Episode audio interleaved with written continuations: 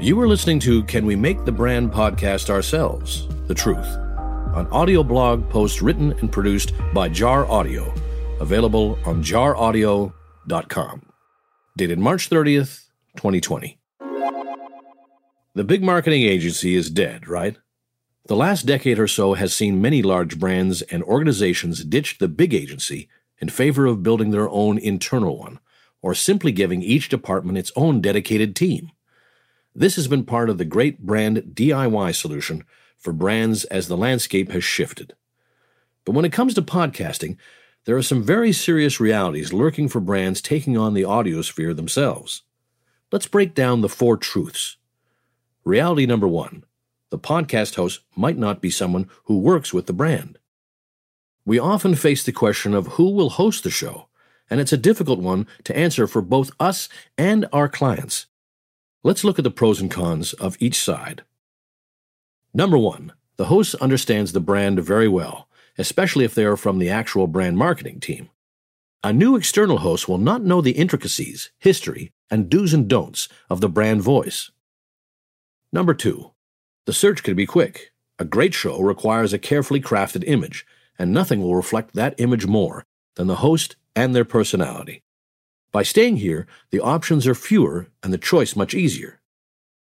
Number three, it will build internal equity, which can relate back to the ROI of the podcast, something we have written about on jaraudio.com, and also make the succession, if ever necessary, much smoother.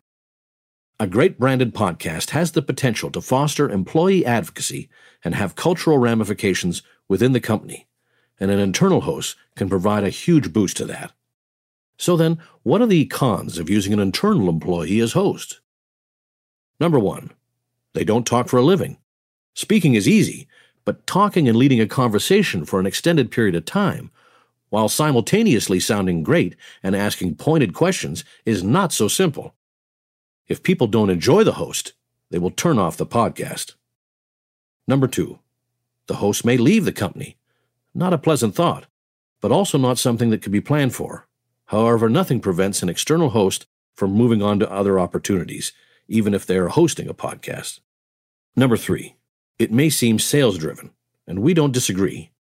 We always advocate for value driven, non product, subject matter branded podcasts, and an internal host may come off as quite contrived to listeners. Authenticity is key in this market. Number four, they're not famous.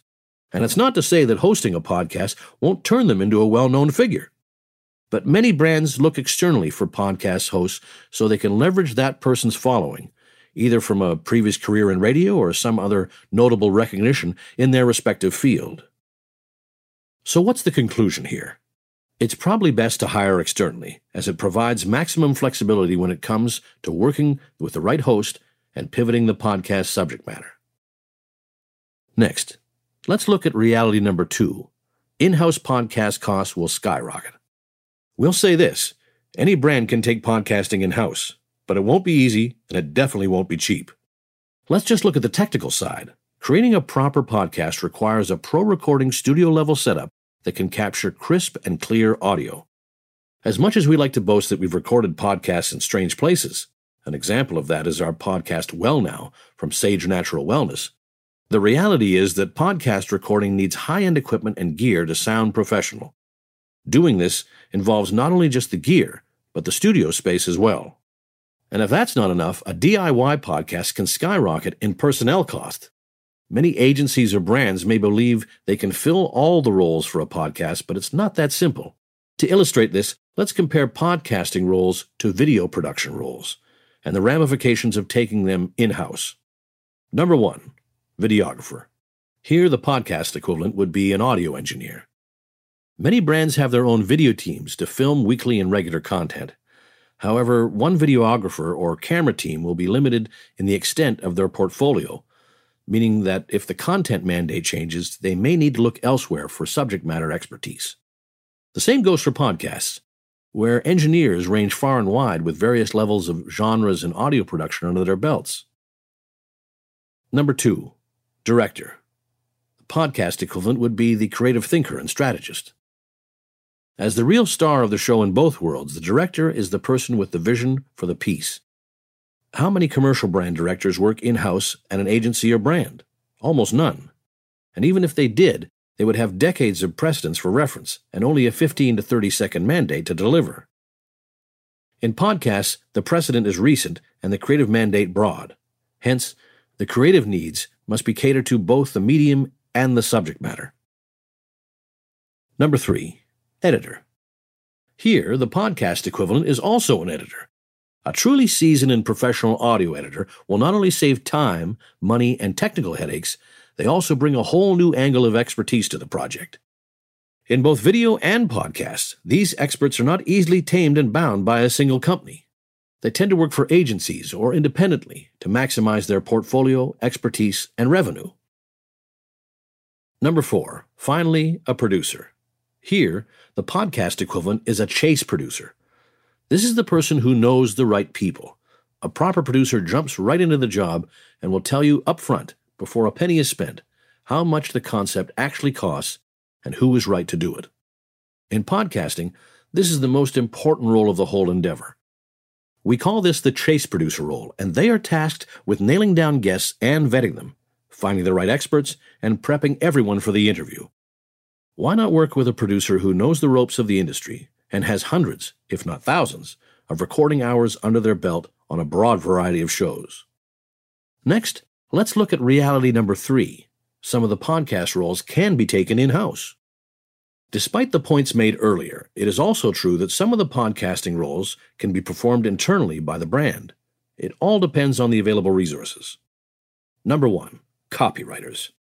Writing full episodes and story narratives of a podcast are the jobs of the host and or the writer. But the copywriting surrounding the podcast can and should come from someone who truly understands the brand. They can include the name of the podcast, the brand centric promotional content, and any other brand material. Number two, marketers. All great podcasts require an initial push out the door, as well as constant promotional material to stay relevant. This can include social media promotion, search and SEO, and general ad buying. The expertise behind making the podcast should come externally, but selling it and pushing it to number one will need a boost from those who promote the brand better than anyone else. Number three, strategists. Depending on the timing and subject matter of the podcast, the internal brand strategists deserve a large seat at the show's table. Good strategists are able to set realistic goals for the brand and give everyone the tools and purpose to achieve them, something a strong brand podcast will benefit from. Finally, let's look at reality number four for why it's challenging to produce a podcast in house. One season is not a huge commitment, but multiple seasons can be. It's true, we often discuss our six day podcast capacity commitment, which you can learn more about on our blog at jaraudio.com. And note that it applies to a three to four month period, which runs the course of a full season of podcasting. And beyond time, it's also not an enormous budgetary commitment when compared to other major brand initiatives. But once the first dozen episodes are done, our clients are often left with much deeper questions. Do we continue making more seasons? How long should each season be? When does the show officially end if each season is successful? Does it need to grow? How? A good way to frame these queries is to think of a podcast in the scope of other marketing efforts and their respective timelines. Social media, email, and television are permanent fixtures. They will be useful as long as consumers use the channels. Campaigns, however, are seasonal and occasional and may transcend into experimental and traditional formats. A success will create a buy in for a repeat, whereas a failure can kill the whole program. We like to think of podcasts as a permanent fixture. The public is there and not tuning out anytime soon. So, what should you look for in a podcast vendor? By this point, it's obvious that we're advocating for an external podcast solution for brands. After all, it's our business. But we do caution our clients when entering this field about finding the right partner and encouraging them to ask potential vendors and candidates the following questions How much experience do they have in audio production? What are their past successes with branded podcasts? What will they handle? What do we need to provide them with? How will we work together? What timeline do they work on for podcast production? What do they know about our brand? Who gets final decision making capacity? How much time does my team need to commit? In the end, only the passionate can make a successful podcast. If an internal brand team feels aligned on their desire for a podcast and feel ready to give it a go, with both time and budget handy, then the DIY route can be an interesting adventure. Thank you for listening to Can We Make the Brand Podcast Ourselves? The Truth, an audio blog written and produced by Jar Audio. To learn more about Jar Audio, or if you're interested in discussing how to get started with a podcast, please visit us at jaraudio.com.